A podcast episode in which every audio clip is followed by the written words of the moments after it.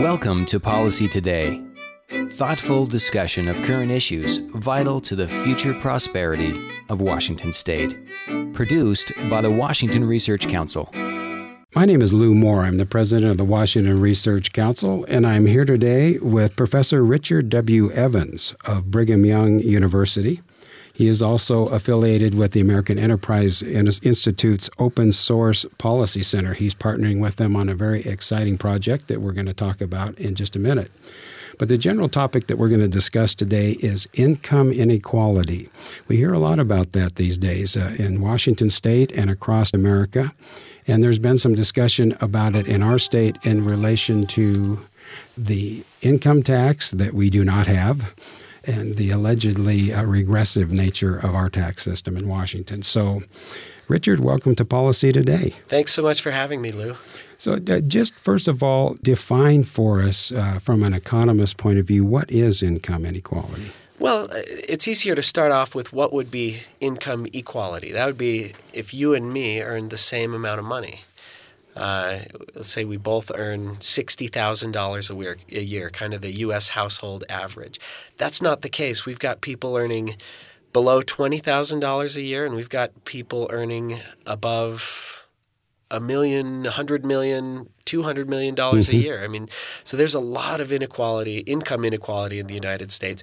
Even more wealth inequality. If we're talking about income, that's how much you and I earn this year right? That's not how much we have in the bank. Wealth inequality is even greater in the United States. Mm-hmm. So, how much of a problem is this, and why is this issue so interesting to you? Well, so if you look at the two extremes, I think that's the most illustrative.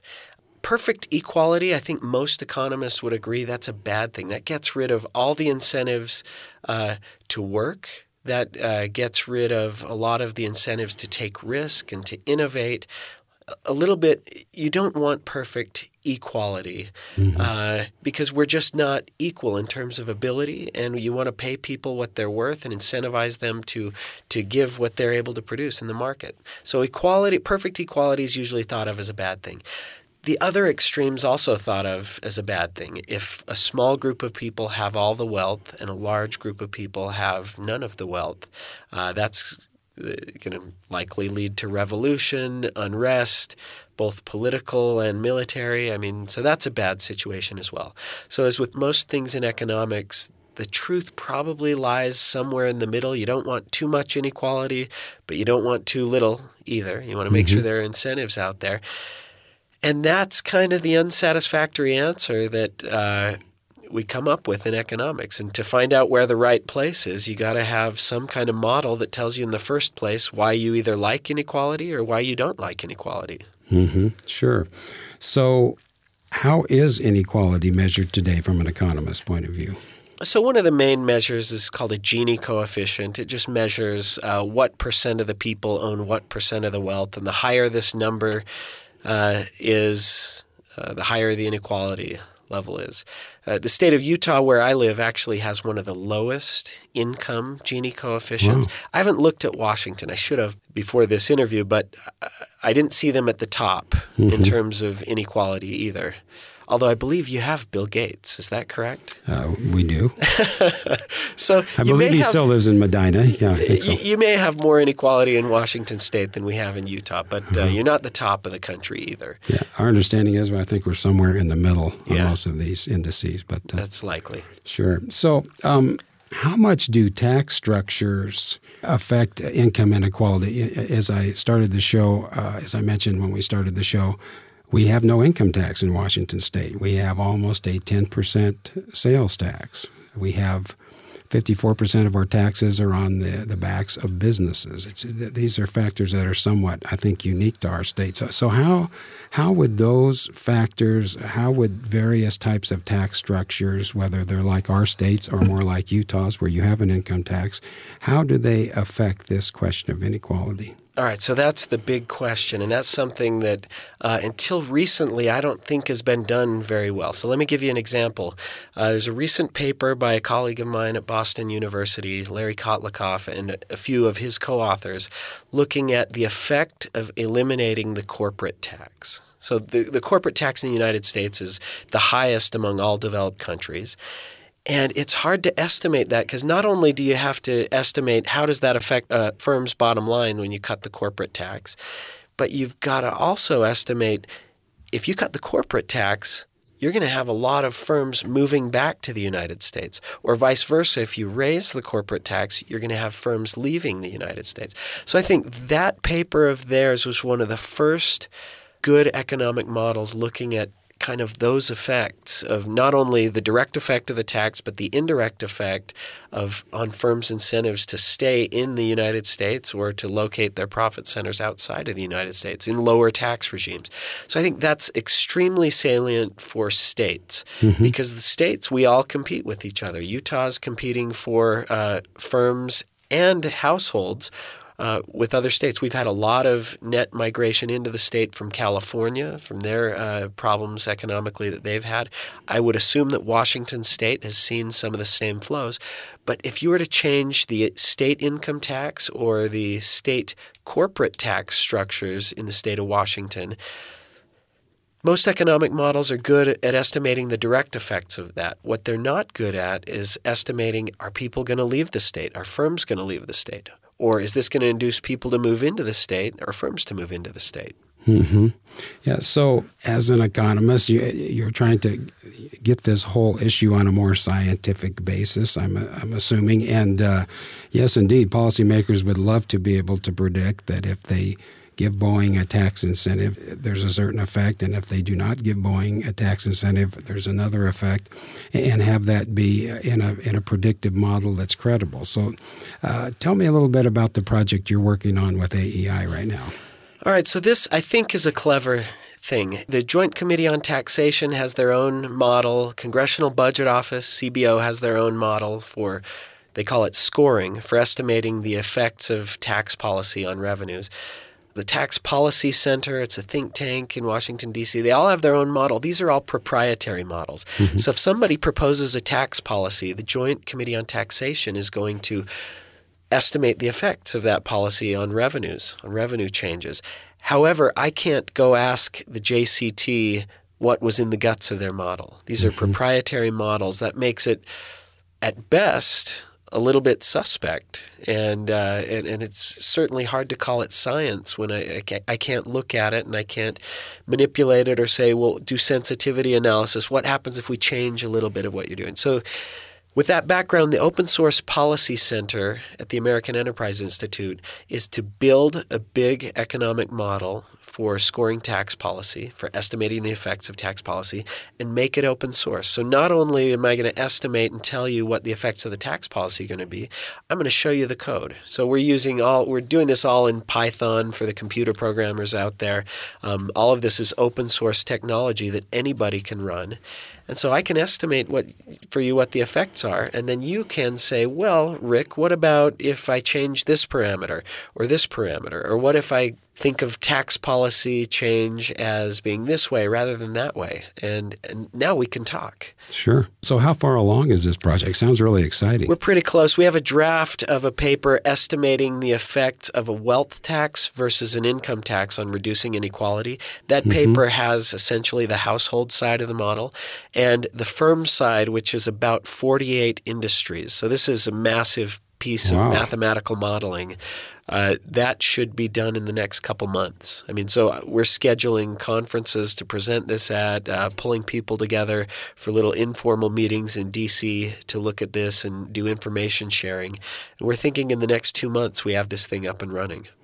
That is really exciting. Well, I, I, think I had mentioned to you that uh, right now we're considering a new capital gains tax. We don't have the income tax structure that Utah and other states have that that the capital gains tax is just folded into, but our governor is seeking to just set up a freestanding capital gains tax, which uh, is supposedly trying to get at this question of income inequality. Yeah, so I'm actually going to go talk to the governor of Utah today about some of these same subjects. And one thing that I, one piece of counsel that I'm giving is inequality is important. But for one state to act unilaterally to do a policy that reduces inequality might hurt that state quite a bit. For example, if Washington increased the progressivity, well, added any state income tax or increased the taxes on corporations, you might actually lose high net worth, high productivity individuals mm-hmm. and you might lose firms. So that kind of unilateral action by states might actually hurt those states pretty badly and benefit states that, that don't do those policies. So the counsel that I'm giving is let the federal government do inequality policy through things like more progressive income taxes and potentially a wealth tax. I mean, one finding that we have is that a wealth tax is not very effective, that a more progressive income tax is better. But so states, if they need to raise more revenue, look at things like sales taxes, property taxes. You want to tax items that are not very elastic. That means people aren't going to change their behavior very much with those taxes. And further, you want to look for items or areas that are not regressive either. Uh, so you're doing uh, not regressive taxation, but progressive. So I've got a question for you on that. I'm given to understand that uh, folks think that liquor taxes and tobacco taxes are exceedingly regressive, that they're very hard on the poor. What are the findings that you've seen in that area? so, one paper that we have under review right now, revise and resubmit at the Journal of Public Economics, looks at optimal sales taxation. One thing that was surprising well, I'll lay this out in three pieces. There were three main taxes that three main consumption areas that are pretty inelastic. It was uh, entertainment and luxury, alcohol and tobacco, and uh, rented dwellings. And so that means if you put a tax on those items, people are going to respond a lot less than other things. And so, one, that's a plus for taxation because you want as few distortions as possible. However, I would have, eh, going into this project, I thought that alcohol and tobacco would be a pretty regressive tax. That is, I thought that poor people spent a larger percentage of their income on alcohol and tobacco than rich people. That's not the case. Uh, it, it was interesting. You look at the Consumer Expenditures Survey, and for all income levels, the percent spent on alcohol and tobacco is about the same. So that looks like it would be taxing the rich about the same amount as it taxes the poor. Uh, luxury and entertainment was also a pretty constant expenditure share across all incomes. So poor people spend as much as rich people rented dwellings would be very regressive. That's one where just the poor spend a lot more on that than the rich. And so if you were to tax that, sure, it would be inelastic. It wouldn't change behavior a lot, but that would be a tax that's really onerous on the poor. Interesting. So I want to circle back to our ongoing debate about a state income tax. So you mentioned uh, high productivity individuals, of which we've had a number in our state that have done a number of things that are now that have turned into national icons actually in, in the economy. So can you talk about that a little bit more?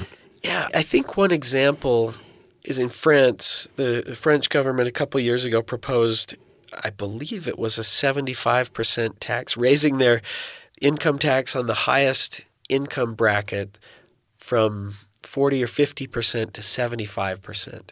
And instantly, a lot of their wealthiest residents said they were moving.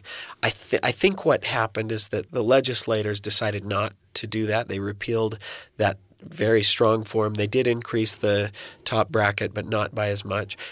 Just imagine if that were you, and all of a sudden the government were going to be costing you millions more dollars to live in the place you lived. There are a lot of great places to live. Seattle's a great city. Uh, there are other great cities in the United States and in other countries. So to close your analysis to say, nobody's going to change their behavior if we change tax policies, that's one of the fundamental errors in economic analysis. You and I are going to change our behavior to do what's best for us based on what the policy in place is. Sure, absolutely. Professor Evans, we really appreciate your time today. This has been a very interesting discussion. And so, just to, to close, this model that you're developing will help us to be predictive about people's behaviors individually as well as corporations. And is that correct? That's Looking correct. at these tax structures. So this could be a very powerful tool in the hands of particularly of state policymakers. We're excited about it. Well, we look forward to hearing an update from you. Thanks a lot, Lou. Thank you. Uh, my name is Lou Moore. I'm with the Washington Research Council. Again, we want to thank Professor Richard W. Evans of Brigham Young University, also working with the Open Source Policy Center at the American Enterprise Institute. We also want to thank BYU Broadcasting, who allowed us to use their facilities today. for this podcast episode. Thank you so much. Policy Today is a production of the Washington Research Council, dedicated to providing timely, credible research and policy analysis supporting economic vitality and private sector job creation. For more information, go to researchcouncil.org.